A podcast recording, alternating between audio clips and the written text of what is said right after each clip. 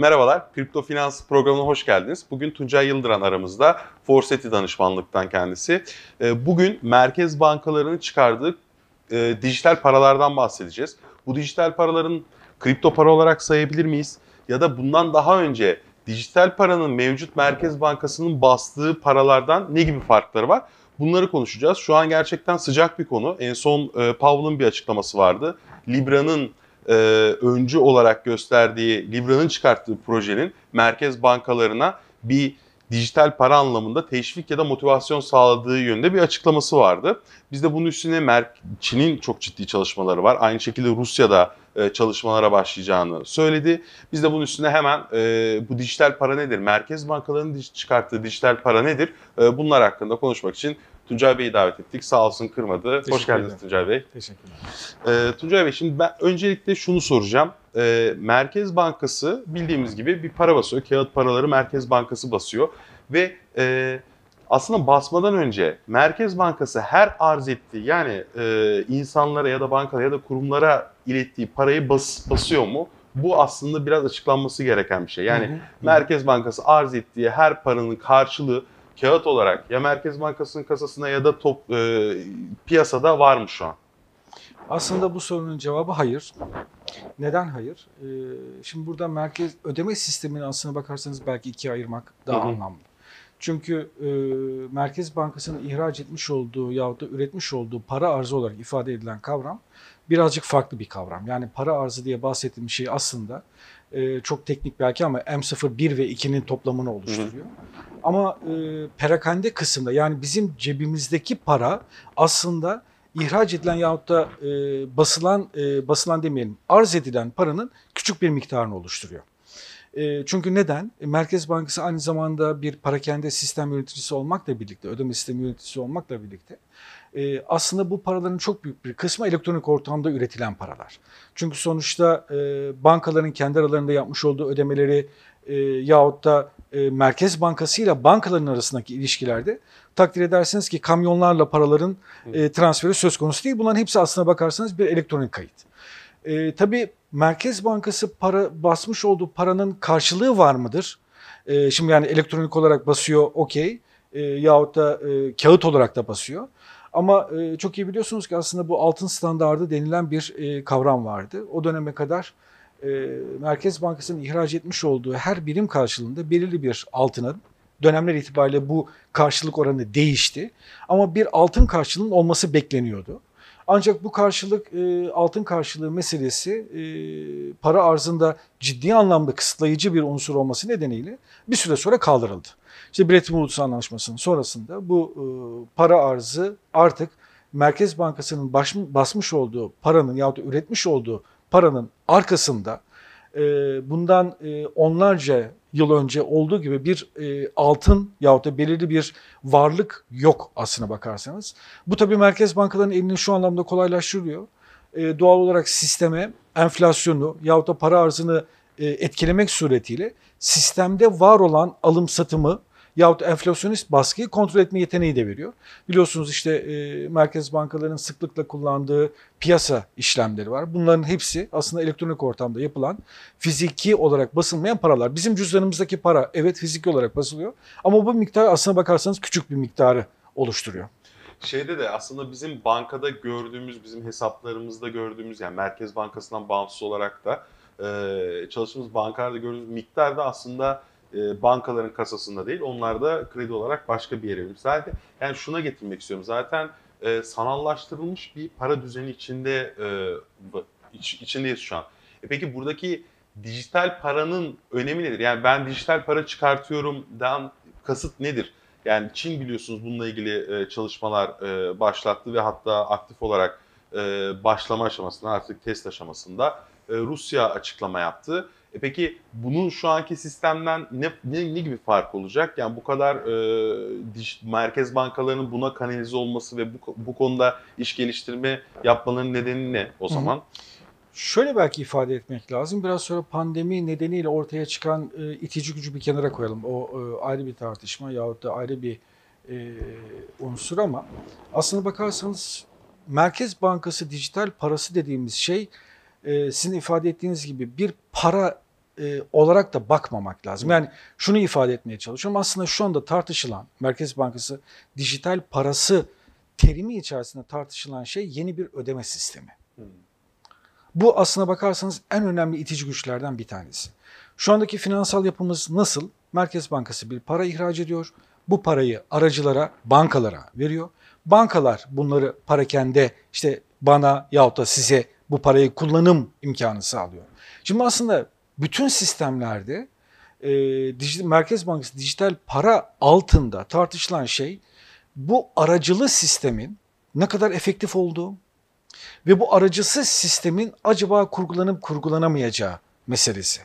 Çünkü e, bunu hemen biraz önce söylediğim gibi pandemiyle eğer e, birleştirecek olursak, şimdi mesela e, bunu geçen e, yayında da konuşmuştuk. Merkez Bankası, e, Amerika Birleşik Devletleri Federal Rezerv Merkez Bankası. Bundan yaklaşık bir buçuk bu Libra döneminde hatırlarsınız o dönemde Merkez Bankası Bank Başkanı dijital para ihraç etmeye gerek olmadığını ifade etmişti ama daha sonra da bundan fikir değiştirdi. Aslında çok basit bir mantığı var. Neden? Şu anda ikinci e, yardımı yap, yapmayı planlıyor yahut da yaptı Amerika Birleşik Devletleri biliyorsunuz. Şimdi Amerika Birleşik Devletleri bu yardımı nasıl yapıyor? Çek yazmak suretiyle yapıyor. Çekleri zarfın içerisine koyuyor. Tuncay'a gönderiyor. Peki çok güzel ama bu çekleri ben nerede kullanabilirim? Özellikle pandemi döneminde e, bankalar çalışmıyor iken yahut da çekle ödeme imkanı artık o kadar çok yok iken benim gidip yüz yüze alışveriş yapabildiğim yerlerin sayısı oldukça az iken bana çek olarak bir e, yardım ödeme yapılmış olması aslına bakarsanız benim alım gücümü çok fazla etkilemiyor. Zaten Amerikan Merkez Bankası'nın son 3-4 aydır Merkez Bankası dijital parası üzerine bu kadar kafa patlatıyor ve bir araştırma grubu kuruyor olmasının temel nedenlerinden bir tanesi de bu. Biraz önce sizin söylediğiniz gibi şu anda zaten aslına bakarsanız elektronik formdaki bir paradan bahsediyoruz. Bunun dijital paradan, bu tartıştığımız konudan farkı ne? Sorusunun cevabı ödeme sisteminin, mevcut ödeme sisteminin sorgulanıyor olması. Bu aslında hem kripto paraların hem de blok zincirin birlikte çıkarttığı bir e, sonuç. Hatırlarsanız aslında Bitcoin'in çıkış noktası da budur bizatihi. Yani aracılara ihtiyaç olmadan ödeme yapmanın bir yöntemini bulabilmektir. E, tabii e, Bitcoin'in sağlamış olduğu, blok zincirin sağlamış olduğu bu double spending denilen iki ödeme yani aynı parayla birden fazla kez ödeme yapma riskini ortadan kaldırmakta. Bu elde edildi, sağlandı. E, o halde merkez bankaları şeye e, başladılar. Acaba biz mevcut aracılı sistemi farklı bir yöntemle kurgulayabilir miyiz? E, çalışmalarına başladılar. E, ciddi çalışmalar var.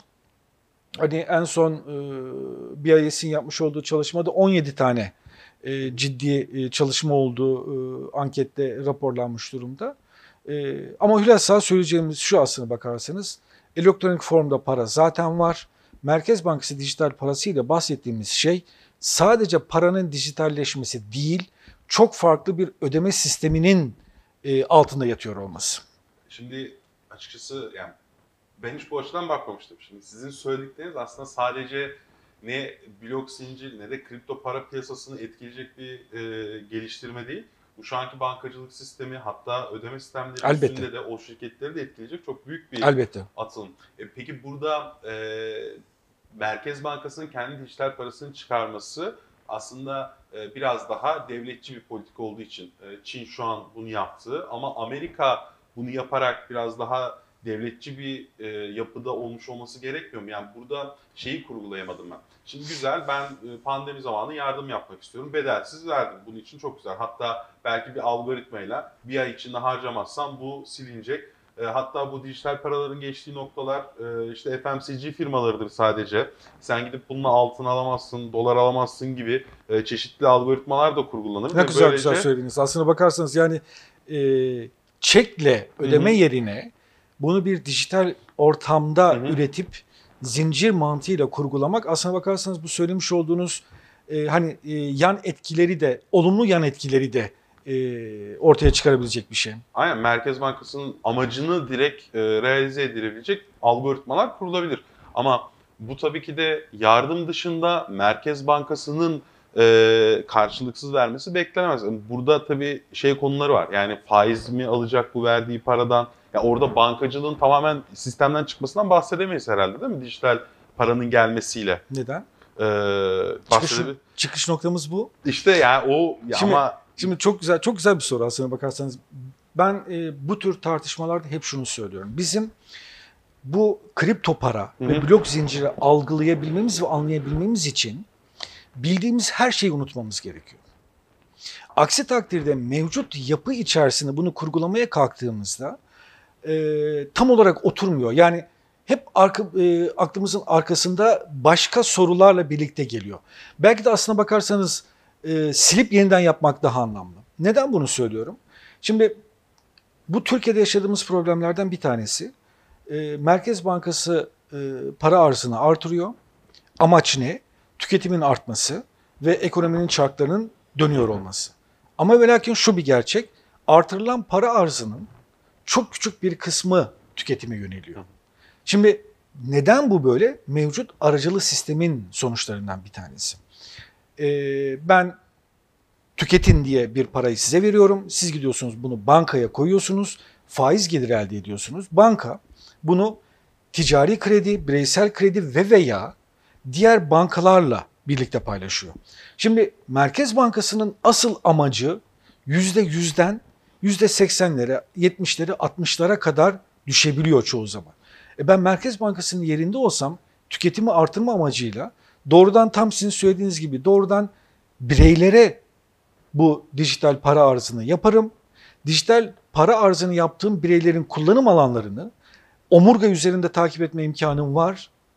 Böylece amacım gerçekten ortaya çıkarabilecek bir şekilde e, dizayn etme şansım var. Bir tanesi bunlar, e, bunlardan bir tanesi bu. Bir de şimdi tabii e, bu Merkez Bankası dijital parasını konuşurken bahsettiğimiz şey aslına bakarsanız hep onu söylemeye çalışıyoruz. Sadece bir paranın elektronik ortamda üretilmesi değil. Altta dört tane önemli konuda karar verilmesi gereken bir aslında sistem dizaynından bahsediyoruz. Ee, bunlardan bir tanesi architecture denilen mimari yapı. Burada kastedilen ne? Burada üzerinde tartışılan üç tane yöntem var. Aslında bu finansal aracılıkla ilgili bir e, tartışma. Birincisi direct model denilen doğrudan model olarak ifade edilen ve Merkez Bankası'nın ihraç etmiş olduğu dijital paraları doğrudan bireylere vermeye imkan sağlayan bir kurgu. İkincisi intermediate denilen gene şu andaki mevcut yapıdaki gibi bir aracı kurumu bankaları kullanmak suretiyle ilk önce arzın bankalara yapılması, bankalar vasıtasıyla bunun dağıtılması. Üçüncüsü ise bunu birazcık daha e, karışımı olan aslında doğrudan parakendeye yapmakla birlikte aradaki süreci işte know your customer var, e, kişilerin tanınması, onboard edilmesi işlemleri var. Bunları birazcık daha aracı bankalara bırakan bir yöntem. Ha bu tek başına yeterli değil. Buna karar verdikten sonra ikinci karar vermeniz gereken şey e, account based mi olacak yoksa token based mi olacak? Yani bireyler Merkez Bankası'nda hesap mı açacaklar? Yoksa Merkez Bankası'nın üretmiş olduğu wallet'larda paralar token olarak mı tutulacak? Mesela bu ayrı bir sistem dizaynı. Onun ötesinde mesela ulusal mı olacak, uluslararası mı olacak? Bunlar yani şimdi bu aslında Merkez Bankası dijital parası mefhumu yeni tartışılan bir konu değil. Bir buçuk iki sene belki daha eskiye dayanıyor.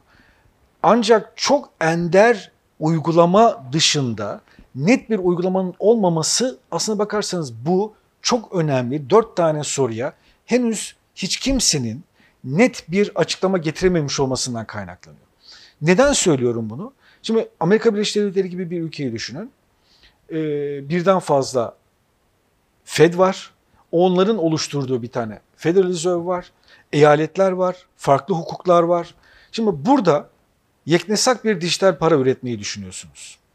Şimdi bu komplike ağ içerisinde bu soruların cevaplarını bulmada Federal Reserve ciddi anlamda zorlayan bir şey. Ama mesela çok daha ufak e, BIS'in e, anketinde yer alan kurumlardan bir tanesi Bahamalar. Bahamalarda mesela bu çalışma devam ediyor. Onlar Amerika Birleşik Devletleri'ne göre çok daha ilerlemiş durumda. Çünkü bazı noktalarda kararlarını vermişler. Şimdi aslında gene en baştaki şeye dönüyoruz. Burada bahsettiğimiz şey e, elektronik formda, formda para üretimi değil. Bir sistem dizaynından bahsediyoruz. Ve bu hoşumuza gitse de gitmese de bundan sonra kabul etsek de etmesek de bundan sonraki finansal sistemin yeniden dizaynını da beraberinde getiren bir şey. Çok iyi biliyorsunuz hem blok zincir hem kripto paralar e, disruptive yani yıkıcı teknolojiler olarak ifade ediliyor. E öyle. Çünkü şu ana kadar Merkez Bankası'nın fonksiyonları, e, bankaların fonksiyonları açısından bildiklerimizin gözden geçilmesini gerektiren aslında bir e, süreçten bahsediyoruz. Şu an sizin anlattıklarınızda ben neden Powell'ın Libra'yı örnek gösterdiğini daha iyi anladım. Şimdi Libra'daki bir ödeme sistemi zaten bunun için kuruluyor ve Powell buradaki Merkez Bankası'nlara motivasyon olmasında açıkçası çok çok daha iyi anladım. Biz ben biraz daha açık yani bir e, bu kadar derinlikli, bu kadar yıkıcı bir şekilde düşünmüyordum. Biraz daha böyle ya blockchain'de var biz de bir geliştirme yapalım gibi daha basit düşünüyordum ama şimdi söylediğiniz şeyler gerçekten çok çok önemli. E, bu blockchain'in üzerine kurulup kurulmaması, Merkez Bankası'nın bir wallet'ı mı olacak e, yoksa dediğiniz gibi bir account'a mı bağlı olacak, account'ın altında sizin bir wallet'ınız mı olacak? Bunlar gerçekten çok önemli kararlar ve hepsinin sonucunda çok farklı e, yapılar yıkılabilir, yerine yenileri inşa edilebilir. E, mutlaka yolda bir sürü problem çıkacaktır diye düşünüyorum. Yani aracı şu an düşünülmeyen, e, arada kalan e, gerekli şirketlerin yatırım yap- yaptıkları sektörler var. E, bu sektörlerin e, ciddi etkilenmesi söz konusu. Peki bu noktada şey, şu örneği de vermek isterim dediniz ya ulus, ulus, ulus içinde mi olacak, uluslararası mı olacak?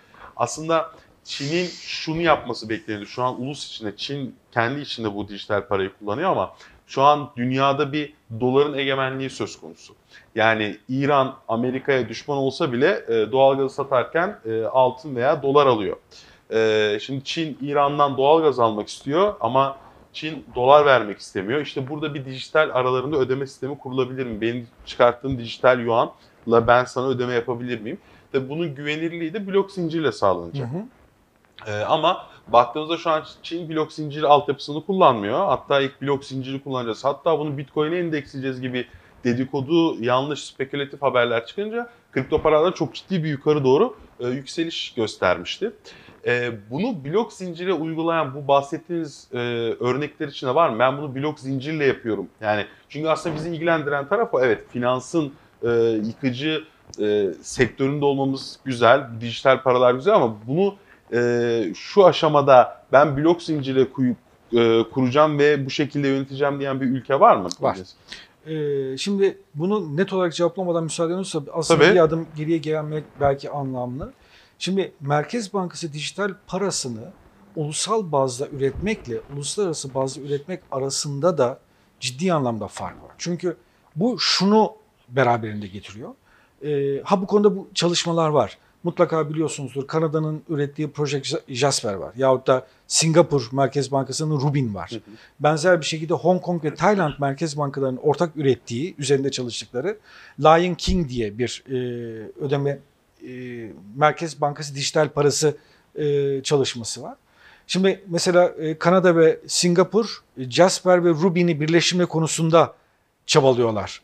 E, hani biz acaba iki ülke arasındaki ödemeleri bir şekilde bu blok zincir yahut da e, DLT teknolojisi. Aslında ben o anlamda blok zinciri çok e, naçizane tasvip etmiyorum. Yani Hı.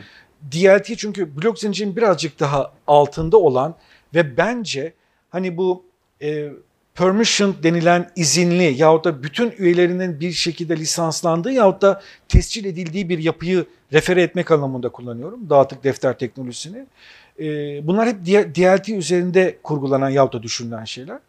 Şimdi DLT üzerinde kurgulayan var mı sorusunun cevabı muhtemelen e, hiç kimsenin aklına gelmeyecek bir ülke aslına bakarsan.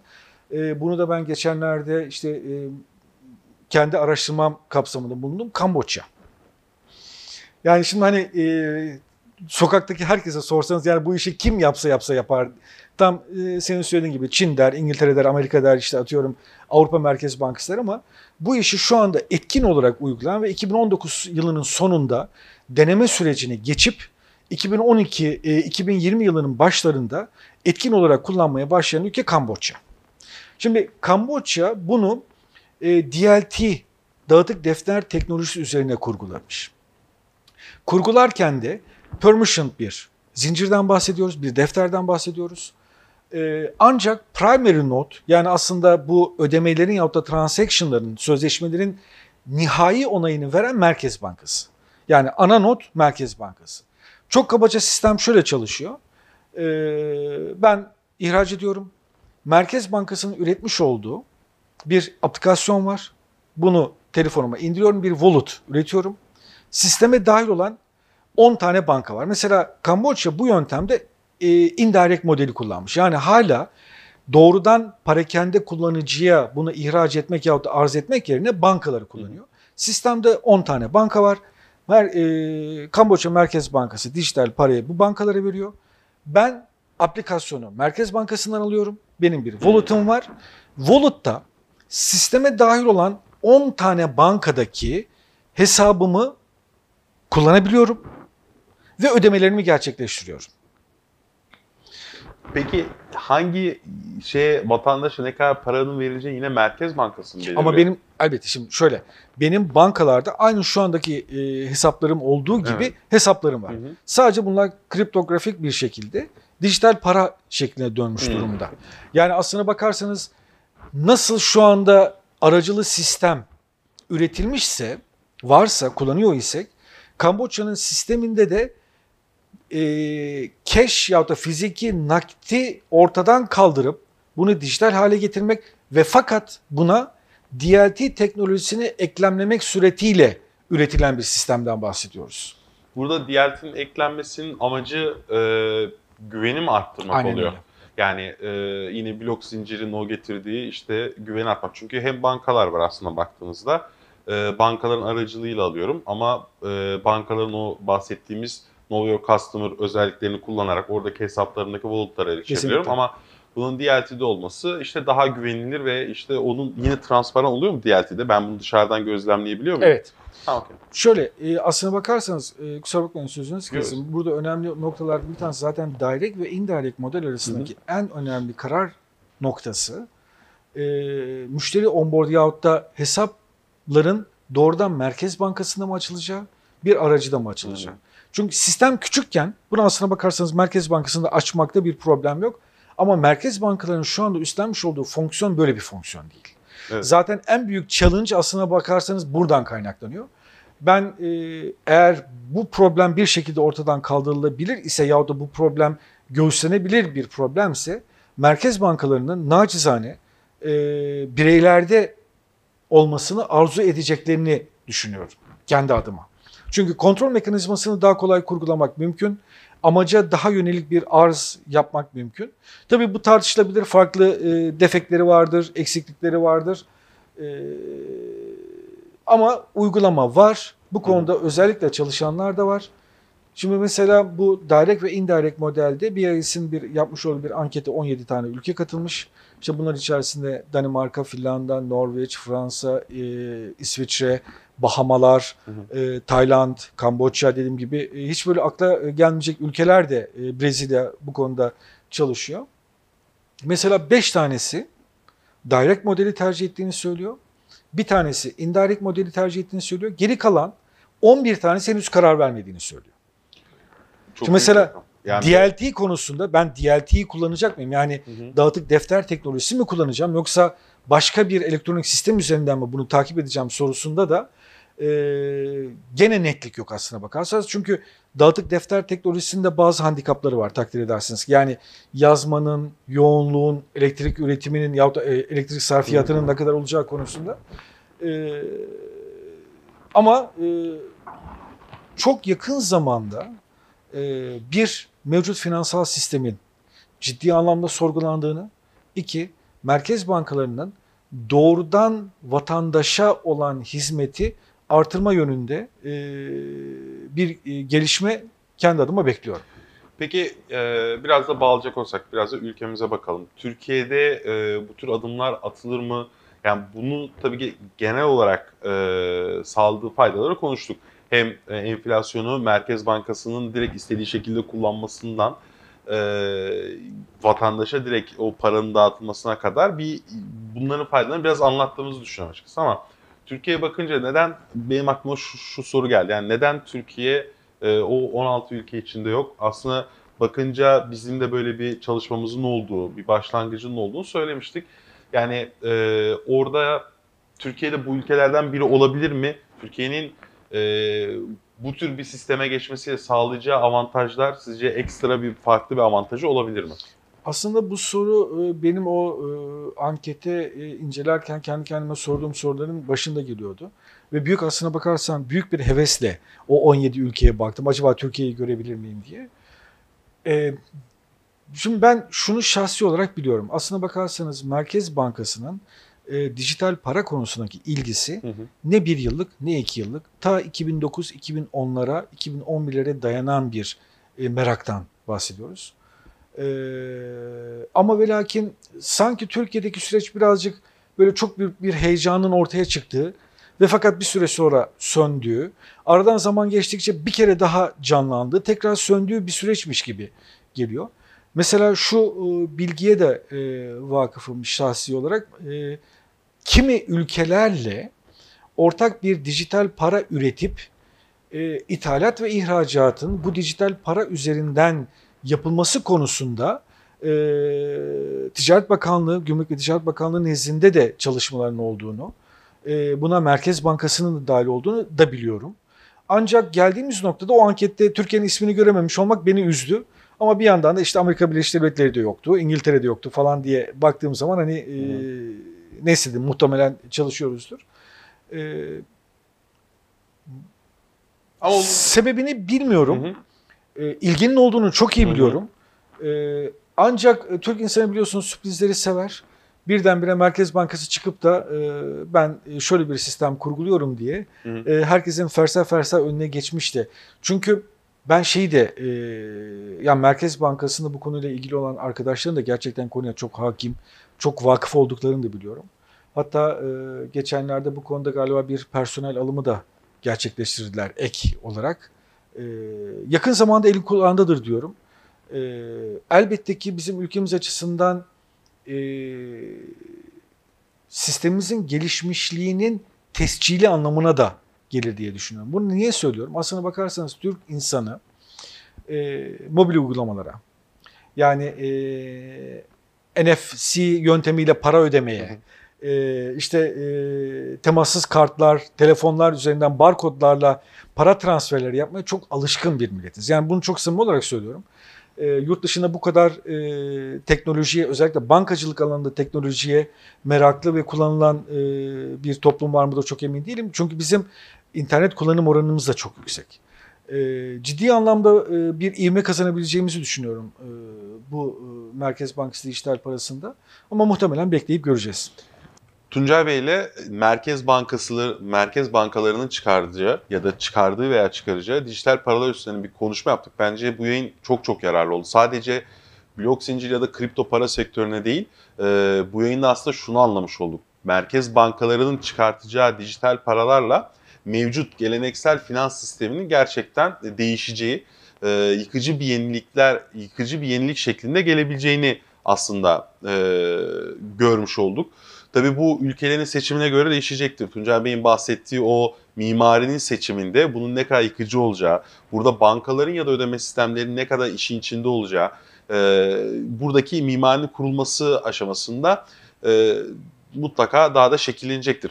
Ama tabii ki de biz kripto paraları seven ve bu işte e, bu sektörde olan biri olarak kendim adına e, Bitcoin'in e, felsefesiyle beraber bizim gerçekten hatta Bitcoin'in felsefesi biliyorsunuz paranın arzını sorgulayan ve Merkez Bankası'nın kendini de sorgulayan bir felsefesi var. Bırakın aradaki aracıları.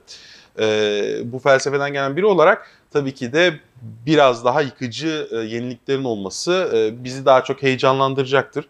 Ama bundan daha daha heyecanlandıracak ol- ol- olan şey bir ülkenin nasıl geçmişte para e, arzını altına bağladıysa bunu Bitcoin'e bağlaması. E, biz kripto para yatırımcıları... Bitcoin demeyelim, kripto paraya bağlaması diye. Kripto paraya bağlayacak olması e, biz kripto para yatırımını daha da heyecanlandıracak. Açıkçası yatırımlarımızı daha da değerlendirecek bir e, atılım olur ama bu biraz uzak gibi açıkçası. Ama bu demek değil ki merkez bankaların dijital para atılımları sadece e, dijital işte gördüğümüz e, bizim cüzdanımızda olan rakam değil, komple mimarinin ve sistemin değişmesinden bahsediyoruz. O açıdan bence çok çok yararlı bir yayın oldu. E, çok teşekkür ederiz. Geldiğiniz vakit ayırdınız, bizi bilgilendirdiniz. E, çok teşekkürler. Sağ olun. İyi yayınlar.